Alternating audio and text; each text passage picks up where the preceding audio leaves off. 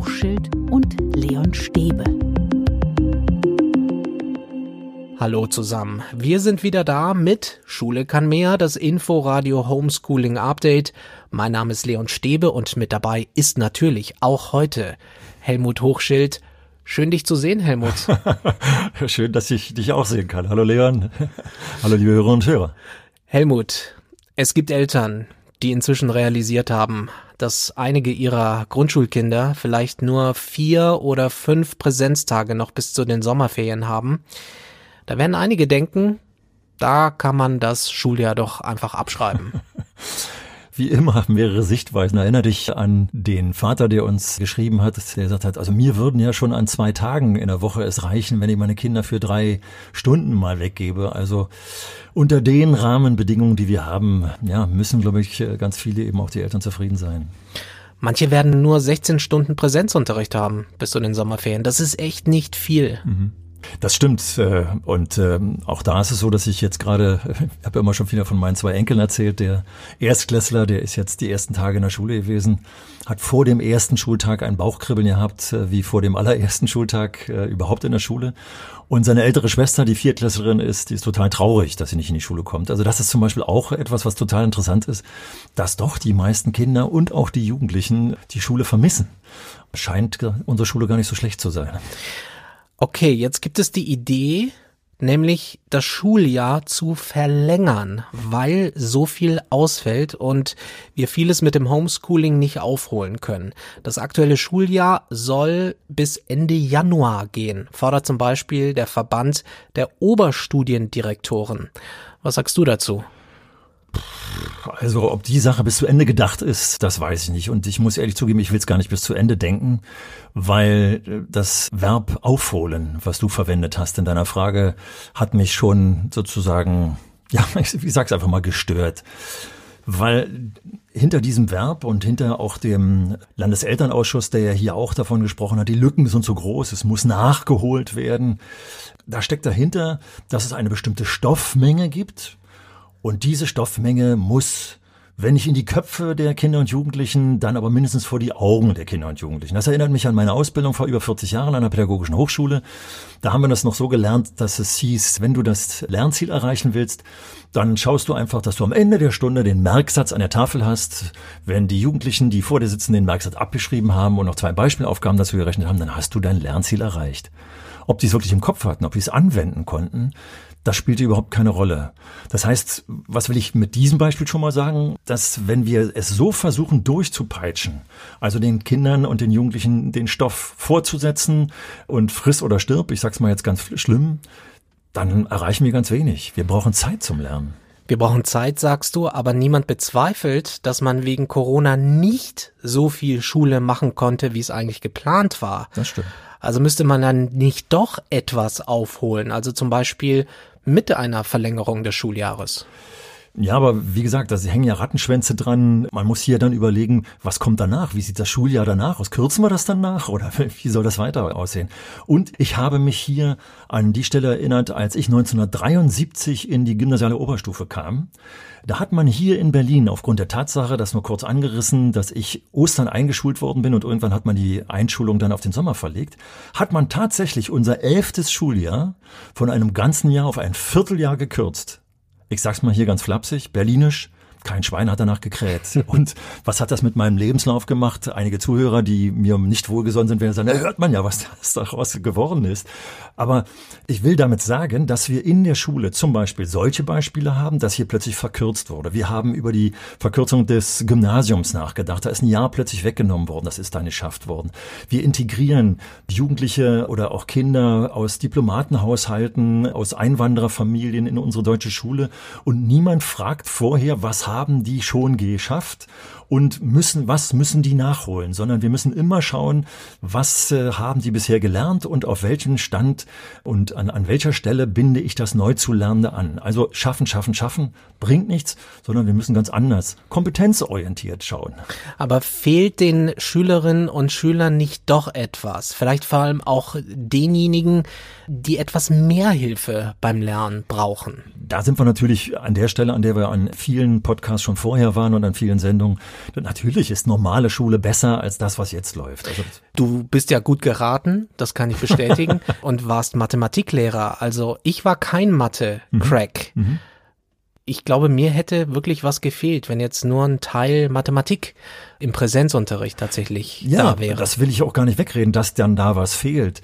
Aber zu sagen, ich muss jetzt äh, alle möglichen Sachen, vielleicht auch noch Sonnabends unterrichten oder abends unterrichten, diese Ideen hörte man ja jetzt plötzlich, um dir das Fehlende dann einzutrichtern. Und da haben wir, glaube ich, das Wort, was dann wirklich in die falsche Richtung geht. Ich glaube, du würdest dadurch nicht kein, kein besserer Mathematiker werden, wenn man jetzt mit Zwang dir das reinbringt. Abgesehen davon, dass ich glaube, dass ganz viele Jugendliche ganz viel auch äh, an der digitalen Technik jetzt lernen. Äh, wir alle sind plötzlich mit Videokonferenzen konfrontiert und ähnlichen. Eine Lehrerin hat uns geschrieben, dass sie auf YouTube Erklärungsvideos gesetzt haben, die die Schüler hoch motiviert haben. Wir haben von einer Lehrerin geschrieben bekommen, dass sie von den Eltern die Rückmeldung bekommen hat. Nach der Videokonferenz mit den Kindern waren die hoch motiviert. Also da werden auch Kompetenzen zum Beispiel vermittelt, die in unserem Alltag plötzlich eine ganz wichtige Rolle spielen. Es werden auch andere Kompetenzen vermittelt. Und von daher denke ich, dieses Nachholen ist nicht der richtige Weg. Okay, du sagst, es kommt nicht auf den Stoff an, es kommt auf die Kompetenzen an. Das ist ja dann schön, aber das kümmert den Rahmenlehrplan nicht und vor allem auch nicht diejenigen, die ihn verfasst haben. Ja, wobei auch da schon mal angesprochen, das Ding heißt nun mal Rahmenlehrplan. Das heißt, wir müssen jetzt tatsächlich, also die Pädagoginnen und Pädagogen in den Schulen vor allem, reinschauen, wir müssen jetzt Schwerpunkte setzen. An welchen Schwerpunkten setzen wir denn in Zukunft an und welche sind nicht so wichtig für, diese, für das weitere Arbeiten? Und vor allem vielleicht auch nicht auf das Buch, auf das folgende Buch schauen, sondern den Satz wieder mal reinholen, für das Leben lernen wir nicht für die Schule. Was sind also die Schwerpunkte, die wir jetzt brauchen? Also auch die Ansprüche in diesem Rahmenlehrplan ein bisschen runterschrauben? Runterschrauben klingt sofort so, dass äh, mir sofort Gegenwind äh, gerade von den Studienrätinnen und Studienräten aus dem Gymnasium kommt. Runterschrauben will ich nicht, sondern ich will Schwerpunkte setzen und will intensiver an, an diesen Schwerpunkten arbeiten und nicht in der Breite Stoff versuchen durchzupeitschen. Also das Buch von Seite 1 bis Seite 250 wirklich durchschaffen und wenn wir es nicht geschafft haben, müssen wir es eben zu Hause nach. Das ist es nicht, sondern lieber hier tiefgehender an bestimmten Schwerpunkten arbeiten und da die Kompetenzen erweitern. Und du bist dir sicher, dass da keine Lücken entstehen, mit denen die Kinder und Jugendlichen später vielleicht in der Schule, aber auch vielleicht im späteren Leben dann noch konfrontiert werden? Also hier wäre es total spannend, mal zu wissen, wovon hier Menschen reden, die von Lücken sprechen. Also gehe ich in eine Fremdsprache rein und gehe ich jetzt mal in die weiterführende Schule, dann ist es wichtig, dass ich die Fremdsprache erlerne und dass ich äh, auch das Sprechen lerne. Also mit dir jetzt anfange, hier das auf Englisch zu machen, machen wir lieber nicht, sonst kriegen alle mit, wie schlecht mein Englisch ist. Aber ist es jetzt wirklich wichtig, eine bestimmte grammatische Struktur unbedingt einzutrichtern? Oder ist es nicht wichtiger zu sagen, die Struktur ist ja nicht so wichtig, sondern wir reden einfach jetzt hier weiter, wir kommunizieren weiter und erhalten damit die Motivation, im Gespräch zu bleiben. Also ich weiß immer nicht, ob diese Lücken nicht im Endeffekt Lücken füllen viel kaputt macht. Aber kannst du nicht einen Vater, eine Mutter verstehen, die Eltern, die sagen, also unser Sohn hat im Homeschooling kaum etwas gelernt, der konnte sich auch kaum motivieren und wir machen uns Sorgen, dass er dadurch Nachteile hat. Das ist natürlich ein Fall, bei dem ich mich dann auch frage, warum ist er da nicht mehr motiviert? Also ich habe hier so eine schöne Story gerade in der Berliner Bildungszeitung von einer ISS-Lehrerin gelesen, die berichtete, sie ist in einer Brennpunktschule in Neukölln und am 16. März, am Tag vor der Schließung, waren plötzlich alle Schüler da, obwohl die Präsenz in dieser Schule oftmals auch von Schwänzen geprägt war. Warum sind plötzlich alle Jugendlichen da gewesen? Weil der Kontakt abriss. Dann hat sie mit denen sozusagen die Einführung gemacht in die Zeit des häuslichen Lernens. Und dann kam die Rückmeldung von einigen Schülern, äh, ich habe keinen Drucker, ich habe kein Endgerät, äh, mein, mein Handy äh, hat leider nur noch eine bestimmte Datenmenge zu transportieren. Ich weiß nicht weiter, helfen Sie mir bitte. Da kam der Hilferuf und das war so ein toller Artikel, der eben zeigt, dass man Motivation schaffen kann. In dem Fall scheint es mir, wenn ich das richtig interpretiere, über die Beziehung zu der Lehrerin, bei der die Schüler das Vertrauen hatten, dass sie helfen konnte. Das heißt also, dieses Schaffen, wir kommen mal wieder zum, zum Zurück, muss das Schuljahr verlängert werden und müssen wir Stoff schaffen. Das ist doch überhaupt gar nicht unbedingt das Zentrale. Ich glaube, wir sind uns alle einig, dass natürlich die Kinder in den, in den ersten Klassen vernünftig lesen, rechnen, schreiben, mit den Zahlen umgehen können müssen. Das Fundament muss recht fest sein. Und hier müssen wir tatsächlich auch auch nachholen. Also erst wenn die Kinder wirklich gut lesen können, dann haben sie das Fundament des Lesens und des Schreibens, das darauf folgt, gut erfüllt. Darauf müssen wir die ganze Zeit achten. Aber ob ich beim Physikunterricht ein bestimmtes Kapitel aus dem Physikbuch haben muss, ob das wirklich eine Lücke ist, wenn ich das nicht schaffe, das ist das, was ich bezweifle. Und deswegen denke ich, nehmt den Druck raus, weil da macht ihr euren Kindern noch Angst. Also, ich fasse nochmal zusammen. Schuljahr nicht verlängern. Samstags auch kein Unterricht, korrekt? Dann wird der Quatsch noch Quetscher, bis er quietscht, glaube ich, wir das machen. Okay, es gibt noch eine Idee. Es wird zum Beispiel diskutiert, die Sommerferien zu verkürzen. Bundestagspräsident Schäuble hat das vorgeschlagen bzw. ins Spiel gebracht. Was hältst du davon? Also ich weiß gar nicht, ob ich das überhaupt andenken soll, weil vor kurzem gerade in den Tagesthemen sehr schön gebracht wurde, wie dieses Urlaubsfeeling, das äh, plötzlich so gekürzt ist durch die äh, Corona-Beschränkungen, wie das gerade in den Leuten wabert und sie hoffen, dass sie äh, demnächst wieder in Urlaub fahren können, wenn die Grenzen wieder öffnen und, und, und. Und da jetzt plötzlich den Familien zu sagen, so, jetzt äh, drehen wir mal an dem Rad der sechs Wochen Ferien, an die ihr in den vergangenen Jahren immer gewöhnt wart. Ich weiß nicht, ob das klappt. Also wenn man überhaupt das anfasst, muss man vorher eine Befragung der Eltern machen, weil da hängen Arbeitsplätze dran, da hängen eventuell Betriebsferien dran oder oder oder dran. Also ohne die Eltern zu fragen, darf das keinesfalls aus meiner Sicht angefasst werden. Und wir können übrigens gerne auch mal über die Veränderung der Ferienordnung reden, aber nicht an der Stelle jetzt, wo wir noch eine gewisse Orientierung brauchen. Ich weiß es nicht, aber vielleicht gibt es auch Kinder, die sagen, ach, mit ein paar Freunden jetzt noch weiter zu lernen vielleicht. Auf jeden Fall. Vielleicht kann man das initiieren und du hast von Motivation gesprochen. Richtig. Vielleicht ist das auch ein Ansatz. Schön, dass du das mit der Frage jetzt auch nochmal ansprichst. Das hätte ich beinahe sonst vergessen. Wir hatten ja schon über die Lernbrücke gesprochen, die hier in Berlin vom Senat äh, initiiert worden ist. Das heißt also, eine Brücke aus dem schulischen Lernen in die Ferien zu bauen, dass hier Träger, Bildungsträger dabei helfen, Kinder und Jugendliche zum Beispiel aus Haushalten, in denen das mit dem Lernen nicht funktioniert, weil zu viele Kinder da sind, zu wenig Möglichkeiten des Lernens da sind. Und tatsächlich habe ich auch in meinen vielen Jahren mitbekommen, dass etliche solcher Ferienprojekte gut angenommen wurden. Das ist aber auf freiwilliger Basis und das läuft mit Elternhäusern, die keine Möglichkeit haben und die keine Betriebsferien haben oder was weiß ich auch immer. Das kann man nicht erzwingen, indem man plötzlich allen hier die eine neue Ferienordnung vorsetzt. Aber man sollte jetzt gerade in dieser Corona-Zeit solche Angebote auch schaffen, freiwillige Angebote, auch für die Sommerferien. Noch mehr als bisher. Ja, und bei den freiwilligen Angeboten vor allem hier besonders auf die Elternhäuser und die Kinder und Jugendlichen zugehen, bei denen wir wissen, dass sie Lernprobleme aus unterschiedlichen Gründen hatten, weil sie sonderpädagogische Förderung benötigen einerseits oder weil die häuslichen Bedingungen so sind, wie sie sind. Was nicht heißt, dass hier nicht auch Förderkurse für besonders Begabte äh, auch eingerichtet werden könnten und äh, Kinder und Jugendliche, die sagen, ich bin zwar gut, ich habe die Zeit ja auch gut überstanden, aber ich würde gerne in Ferien was machen, wenn es da Angebote gibt und der Senat will da ja einiges in Gang bringen. Das wäre total klasse. Aber eben nicht pflichtgemäß. Keine Pflicht. Ich glaube, viele Eltern machen sich jetzt schon Sorgen, obwohl das jetzige Schuljahr noch läuft. Sie machen sich Sorgen, was passiert eigentlich nach den Sommerferien? Wenn es dann auch nach den Ferien so weitergeht, so wie wir es jetzt gerade erleben, mhm. dann Prost Mahlzeit.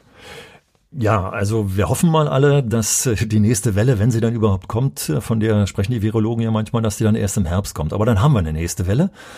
Und deswegen, denke ich, müssen die großen Ferien jetzt genutzt werden, um zu gucken, wo hatten wir denn die Defizite?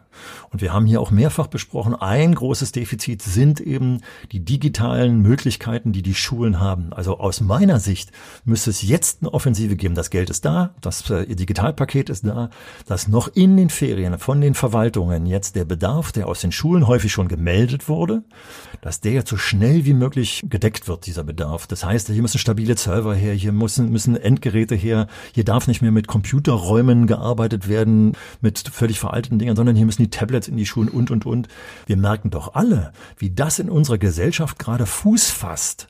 Und jetzt haben wir die Chance, auch aus der Not die Tugend zu machen, weil wir nicht mehr durch die Welt fliegen, sondern weil wir plötzlich Videokonferenzen als Webinar machen. Hier haben wir eine Kompetenzsteigerung an der Stelle, die wir ohne die ganze Geschichte nicht hätten.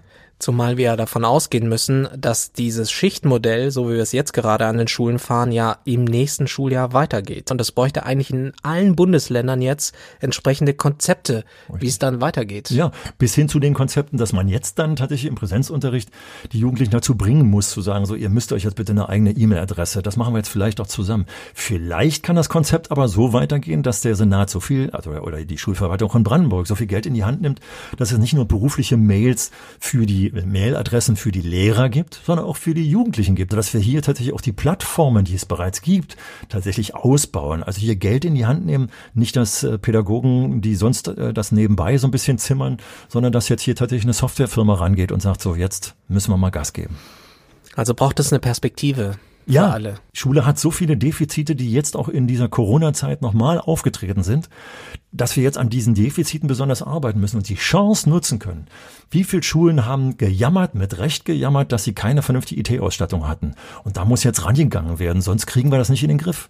Weil ich hoffe, wir haben gerade vorher eben von den schwächeren Jugendlichen gesprochen, dass wir dann da vielleicht auch die Verbindung endlich hinbringen, wo wir sie hinhaben wollen. Also die 9500 Tablets, die von der Senatsverwaltung versprochen wurden, für die Schüler, die es besonders brauchen, die müssen jetzt her und es darf nicht bei 9500 bleiben, sondern es müssen mehr werden. Wir geben momentan so viel Geld aus äh, für Dinge, die auch wichtig sind. Aber Schule und Bildung ist hier wichtig. Also von daher nochmal den Bogen geknüpft zu deiner Ausgangsfrage. Müssen wir nicht das Schuljahr verlängern oder müssen wir nicht nachholen, nachsitzen sozusagen? Nee, wir müssen hier die Materialien schaffen, damit die Kompetenzen jetzt besser, und zwar die modernen Kompetenzen erweitert werden können. Das klingt nicht danach, als ob es äh, ruhige Ferien geben wird in der Bildungsverwaltung, oder? Das wird schwierig in diesem Sommer. Ja, jetzt muss ich natürlich aufpassen. Natürlich muss auch die Urlaubsplanung von Verwaltungsmitarbeitern berücksichtigt werden. Aber dass jetzt hier die Verwaltung besonders gefordert ist, äh, das ist auch klar. Also hier müssten Notkonzepte her. Äh, auch Schulleitung muss hier nochmal besonders mit ran, um nochmal zu schauen. Äh, so, wir haben jetzt zwar ein Formular ausgefüllt, was wir brauchen, aber jetzt gucken wir nochmal genau hin. Also und, und, und. Hier müssen schon einige nochmal ein bisschen Gas geben. Ich weiß, das hört sich nicht gut an bei der Belastung, die jetzt auch alle haben. Das müssen wir auch sehen. Aber wir haben jetzt eine Chance. Nutzen wir sie. Was sich an den Schulen ändern muss, jetzt in den Wochen bis zu den Ferien, aber es recht auch dann nach den Sommerferien, das werden wir jetzt in den nächsten Wochen besprechen. Wenn Sie, wenn ihr Meinungen dazu habt, Fragen oder Feedback, dann gerne eine Mail schicken an info at schule-kann-mehr.de um keine Episode zu verpassen, dann am besten diesen Podcast einfach abonnieren auf allen Podcast-Plattformen wie Apple Podcasts oder Spotify, in der ARD Audiothek oder natürlich in der Inforadio App. Schule kann mehr, das Inforadio Homeschooling Update gibt es wieder und zwar schon am kommenden Dienstag. Und bis dahin sagen Helmut Hochschild und Leon Stäbe Tschüss. Tschüss, bis zum nächsten Mal. Ich bin ganz gespannt. Ciao.